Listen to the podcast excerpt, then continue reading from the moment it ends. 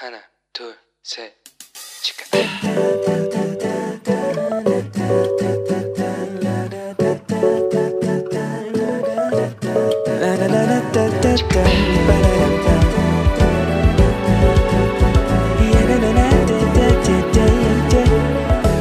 Here we go.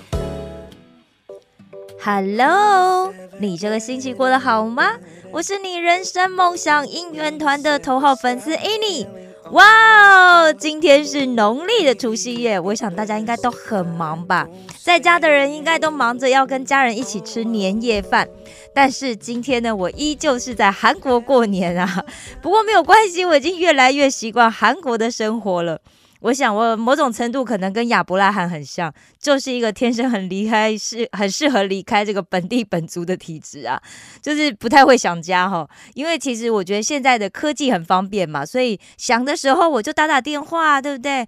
通通视讯啊，其实我觉得都很方便。不过我觉得可能因为我不会。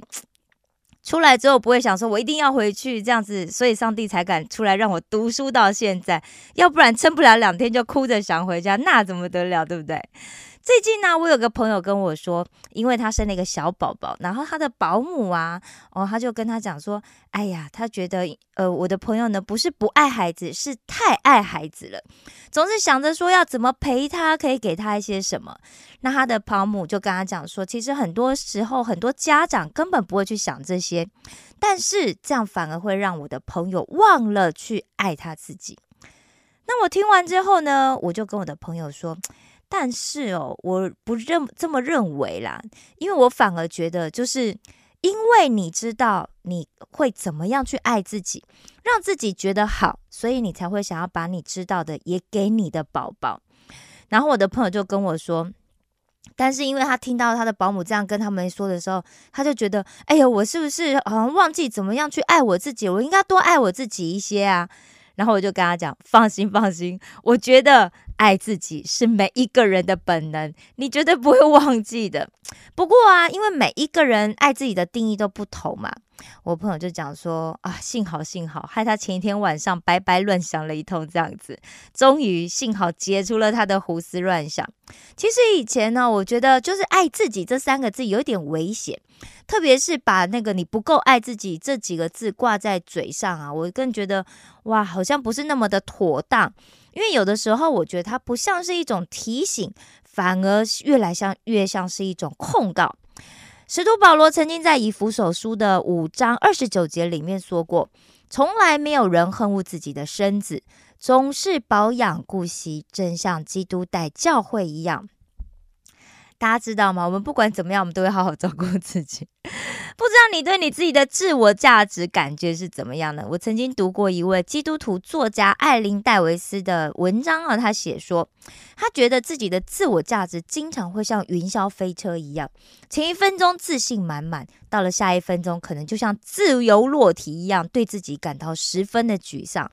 其实我也是这样子，而且我体会过那样子，就是真的哇，那个直接落落落，不知道落到哪里去的那种感觉，非常的可怕。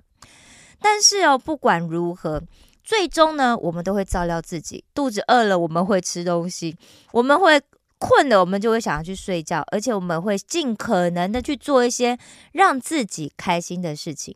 这就是主耶稣跟保罗所说的那一种自爱。即使我们觉得自己是世界上最丑的女生，我我说我，我仍然会照顾我自己的基本需求啊，对不对？所以主耶稣也要我们用同样的方式来珍惜周边的人。我对我的朋友，从他对他小孩的态度里面，我可以观察得出来，他就是用他爱他自己的方式，正在爱着他的女儿。但是大家知道，因为我们是大人嘛。跟小孩的需求其实有点不一样。我用我的方式去对一个这样子可能才两三个月、三四个月大的小宝宝，其实他可能要的没有那么多，他只要有的吃，然后他上厕所了，你帮他换换尿布，给他有个舒服的一个身体，他就已经觉得是天堂了。改天真的很想再跟大家好好聊一下这个议题哦。希望新的一年开始的时候，大家都不要再落入你不够爱自己的这一个控告里了，好吗？好的，今天我们一样要继续主动这个单元。主动是什么呢？主动就是看见需要，并且有勇气付出行动，即使在过程中你会犯错或者失败。让我们一起翻到学生手册的第二十页，大家可以看到有几个需要反思的问题。让我们一起来看看第一个问题：故事中萨姆尔跟大卫是怎么样展现主动的呢？大家还记得上个礼拜大卫的故事吗？我再来帮大家复习一下。萨姆尔遵循了上帝的计划，他谨慎的辨认，并且高抹了大卫，成为以色列人下一个未来的君王。当大卫在牧羊的时候，他一点也不知道，为了看守羊群。而练就的这个打弹弓的技术，不仅可以保护羊群免于狮子跟熊的威胁，也让他对大能的上帝有深深的信任。借由大卫忠心的去完成每一天他该做的牧童的事物，其实上帝早已经在预备他了。所以当时间来到的时候，大卫就可以立刻采取行动。在遇到歌利亚之前，其实大卫从来没有跟巨人征战过的。但是，当他的国家、他的民族需要有人去对抗这样一个可怕的对手的时候，大卫却极有自信的就挺身而出。那是因为大卫相信，如果上帝能从狮子跟熊的手里救了他的话，那么也必定可以救他脱离巨人的手。所以这边萨摩尔主动做的事情是什么呢？对，就是他遵行了上帝的计划，他谨慎的辨认，并且高抹了大卫成为以色列人未来的君王。那大卫又主动做了哪些事呢？没错，就是当大卫在牧羊的时候，他就为了要看守羊群，练就了这个打弹弓的技术。但这个技术呢，不仅保护了羊群。就还可以让他对神有深深的信任，因为他觉得，哎，我练习了，然后我可以保护的羊，而且上帝会保护我。所以借由大卫这样忠心的完成每天该做的事情，上帝就在预备他，所以他才可以当这个上帝需要他的时候，去为呃去跟歌利亚征战的时候，大卫就马上采取行动了，对不对？第二个问题是。你是否曾经经历过神特别的抹油恩膏，或者曾经听过，或者是感觉到别人拣选你做特别的事情？我想，可能很多人就会讲说：“哎呦，我觉得别人有啦，但是我就没有啊。我听过别人好像什么很有恩膏啊，做过很多的见证，但是我是一个一点见证都没有的人。”我经常听到我身边的人会这样子的讲。在这边呢，我想要分享一个关于蚊帐的故事。也许有些朋友知道，但也许有些人不知道。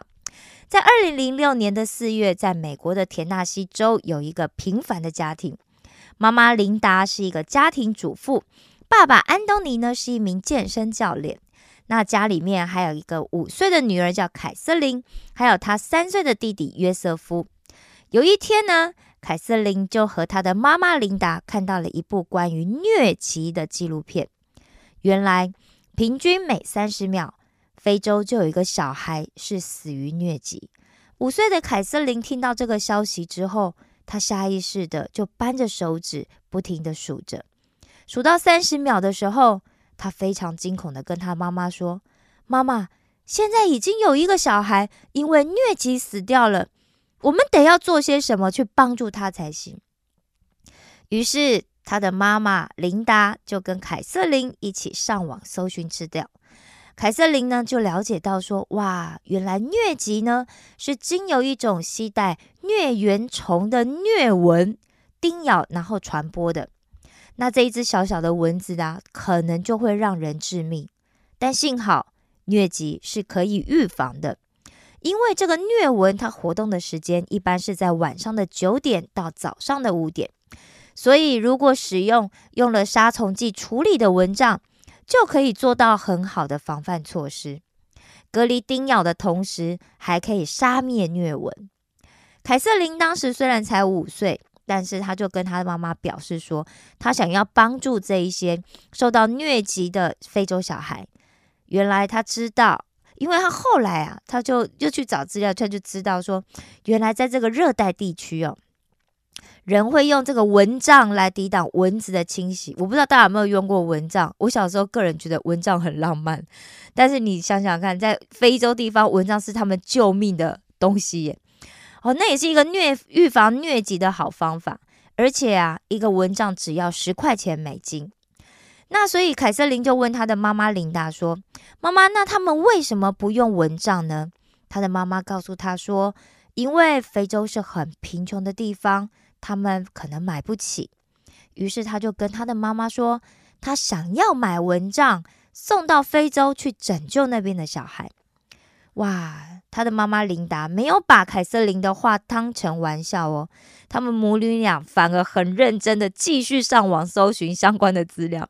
结果呢，就让他们发现，原来还真的有一个叫做“只要蚊帐基金会”的组织，他是专门做送蚊帐的工作到非洲去的。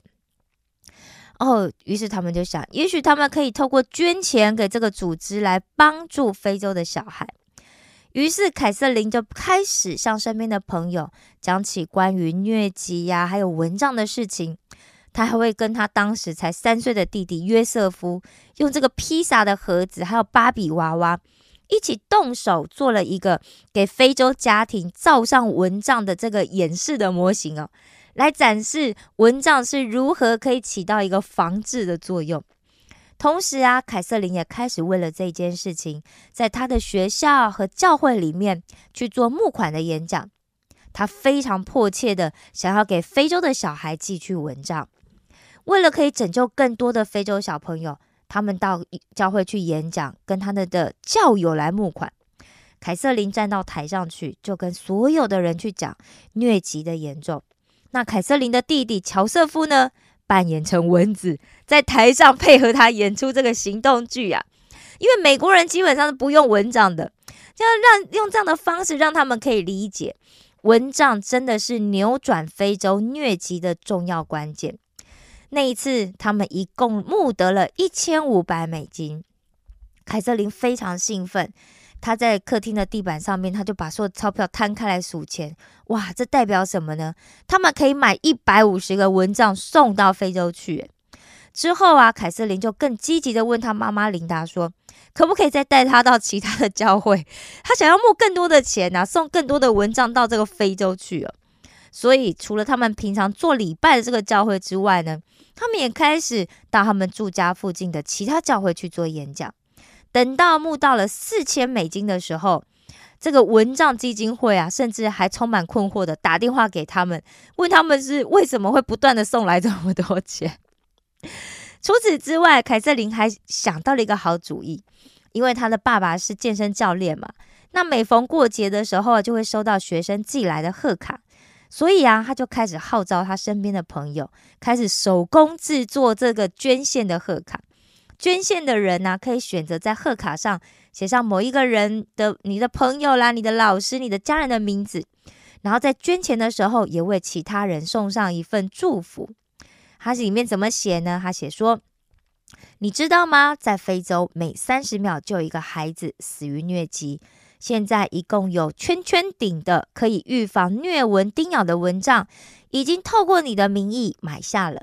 这是个值得值得庆祝的时刻，一个慷慨的行为可以拯救他人的性命。愿上帝祝福你！哇，多棒啊，对不对？真的写得很好。只要捐献十块钱，就可以购买一顶蚊帐，拯救一个非洲小孩的生命，而且还可以得到贺卡，作为爱心奉献的证明。所以，凯瑟琳的行为渐渐感染了身边的这些社区里面的人，大家开始纷纷都出来捐钱，身边的孩子也开始陆续加入到帮忙凯瑟琳制作贺卡的队伍里面。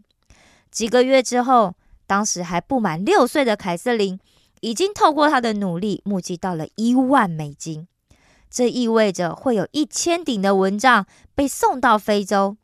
社区的教会里甚至帮他制作了一个视频，让他在全国去播放，这也激起了越来越多的注意跟捐款，也引发了世界各个各界人士的响应哦。那那个时候呢，这个只要蚊帐基金会啊，他们就找了凯瑟琳来做代言。其实这个基金会呢，是联合国就是一个消除疟疾的一个国际性的民间公益项目哦。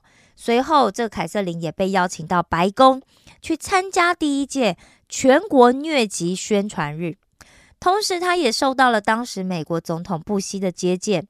凯瑟琳随后坐进了人生中第一次的飞机，前往了德克萨斯联合卫理公会的大会上面去讲述他自己募款的经历。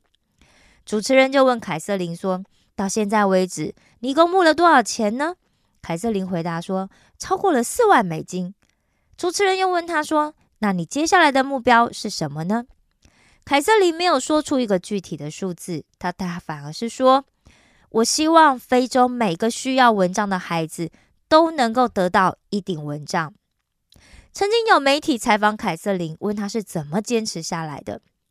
凯瑟琳认为说，她之所以能够走到这一步，最主要是因为他真心关心非洲小孩因为疟疾而死亡的议题，所以他愿意付出许多的热情跟精力，在拯救那些非洲儿童上。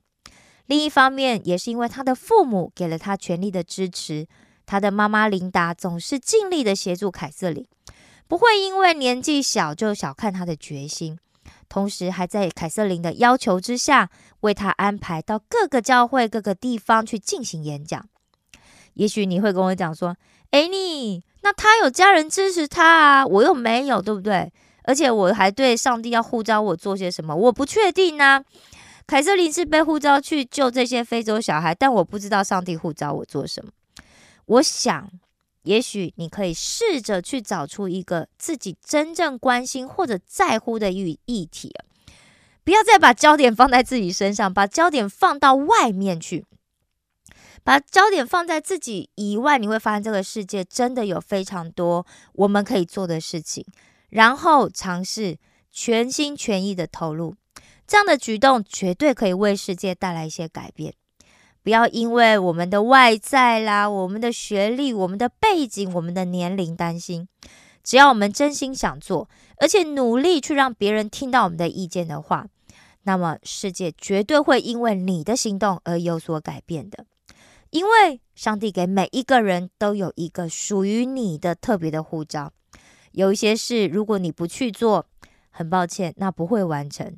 所以，越早发觉到上帝对你的呼召，那么你就可以越快投入在你的使命里面。第三个题目是：大卫从对抗狮子跟熊的过程当中学习到了一些技巧。那么，在生命的挑战中，你有学习到什么技巧吗？透过这些新技巧，上帝又让你有什么样的能力来采取行动呢？我们想想五岁的凯瑟琳。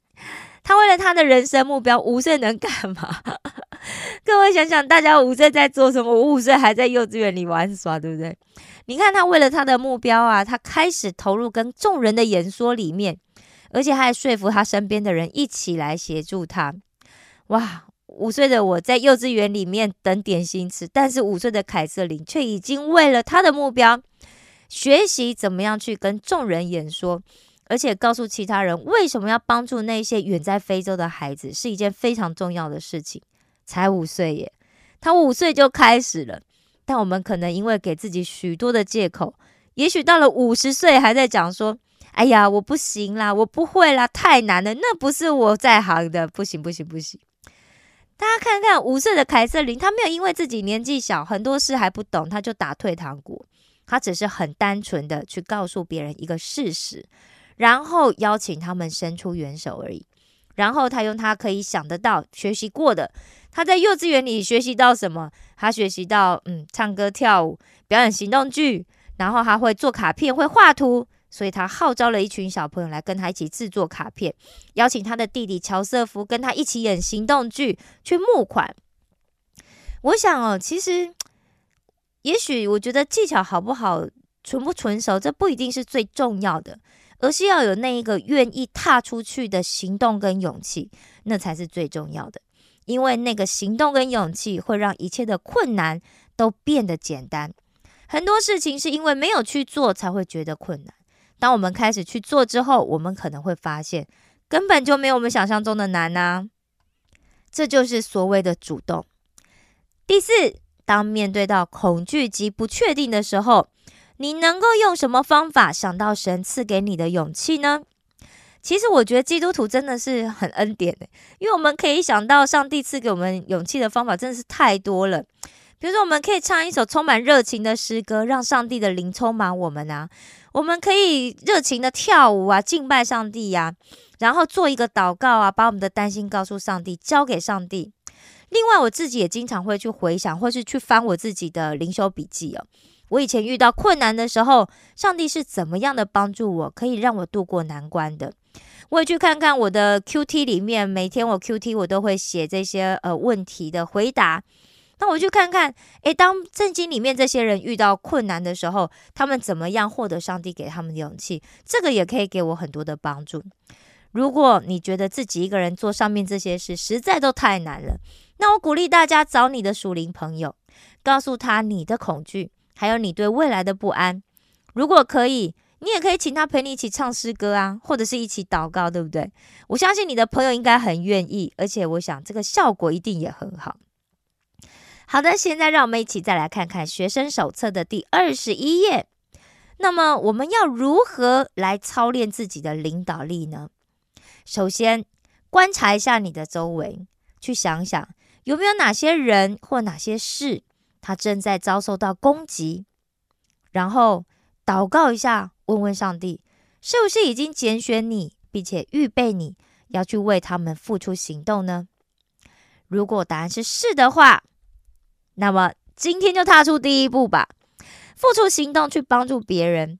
我相信上帝绝对会百分之百的支持你，帮助你，就如同他帮助萨姆尔和大卫一样。在你可以把你想要付出的行动，你就可以先写下来，然后之后你再把你觉得诶神如何在这个过程当中帮助了你，你也把它记录下来。这样以后当你需要的时候，你就可以翻过来看。然后呢，我们一起再看到最下面生活应用，请你在这个下面空白的地方写下你的生活目标，还有你觉得自己身上可以帮助你。完成目标的优点有哪一些？尽可能的多写。就说，哎，我觉得没什么优点。有啊，你觉得你会思考，这是一个优点啊，好吗？你要怎么样去看到你自己的优点？这个很重要哈。那我们以前有教过，如果你忘记了，再告诉我，我再告诉你要去听哪一集哈。以及你觉得要达到目标的话，你就必须要胜过的缺点。啊，大家很容易看到自己的缺点吧？哎，还是不太容易看到自己缺点。哎呀，反正我觉得优点、缺点，可能有些人都会讲说：“哎呀，我都不知道。”然后没有关系，你去想想，趁这个时间想想，至少写三个好吗？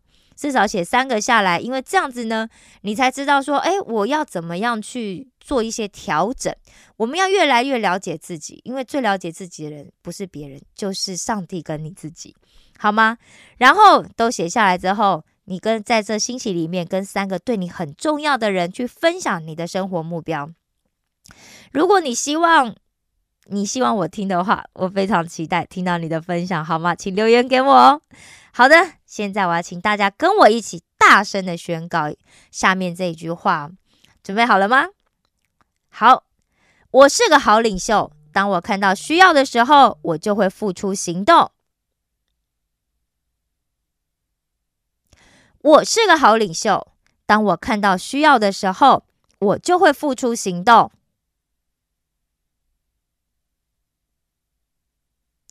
我是个好领袖，当我看到需要的时候，我就会付出行动。好，很棒，很棒，大家知道吗？法律上也有宣告这两个字哦。那而且，如果我们宣告出来的话，就代表它是一个具有效力的事情。最后，再让我们复习一次：展现主动是什么呢？展现主动就是看见需要，并且有勇气付出行动，即使在过程当中会犯错或者是失败。那么，我们要如何活出主动的生命呢？譬如，知道自己生活的目的，了解自己的优缺点，将自己的责任排出先后的次序，忠诚的承担起长期的责任。并且每天付诸行动，这些都是活出主动生命的象征。好的，这个单元我们要背诵的金句是箴言二十七章十二节。你见自以为有智慧的人吗？愚昧人比他更有指望。透过今天的说明，你学习到了什么吗？你最喜欢的又是哪些部分呢？很期待大家可以透过节目的留言栏跟我分享，好吗？就要记得，我总是在等待你的回应哦。好的，现在让我们一起来做一个结束的祷告。亲爱的天父上帝呀，孩子恭敬谦卑的来到你的面前，向你献上我的祷告。主啊，求你帮助我。活出主动的生命。我想要成为你得力的领袖，可以有远见，并且激励别人付诸行动，带给团队动力。请帮助我在事情还不明朗的时候，仍然可以辨明我应该要如何带领团队一起行动。谢谢你放下领袖主动的特质在我的身上。孩子，感谢赞美你，这样的祷告是奉我主耶稣基督的名求，阿门。我爱你们，为你们感到骄傲。石头们的青春日记，我们下次见哦。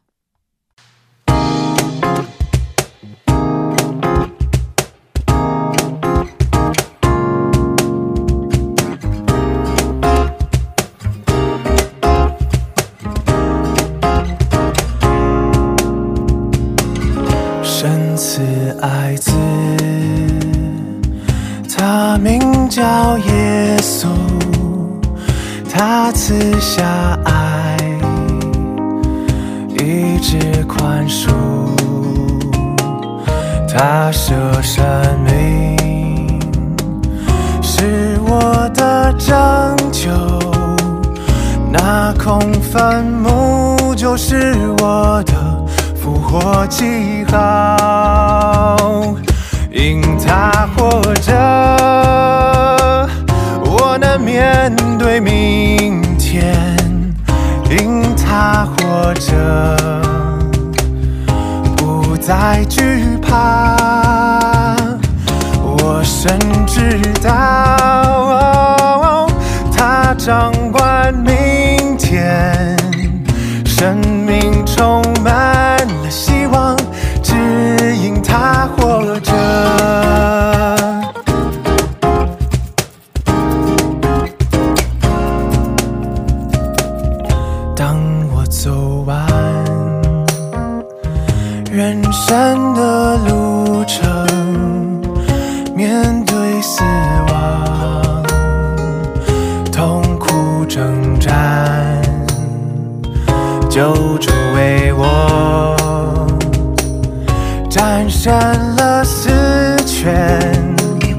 在荣光中我见救主，他是活着，因他活着，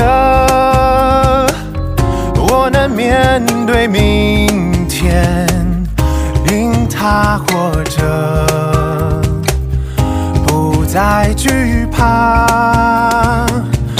我甚至道，他掌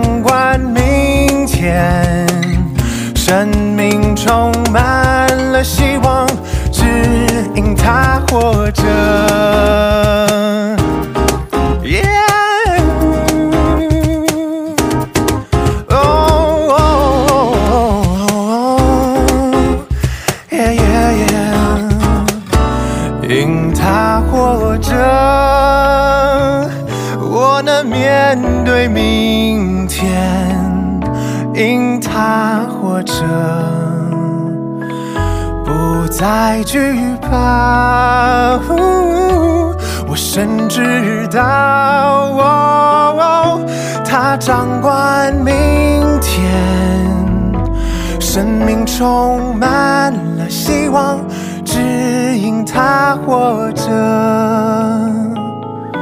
生命充满了希望，只他活着。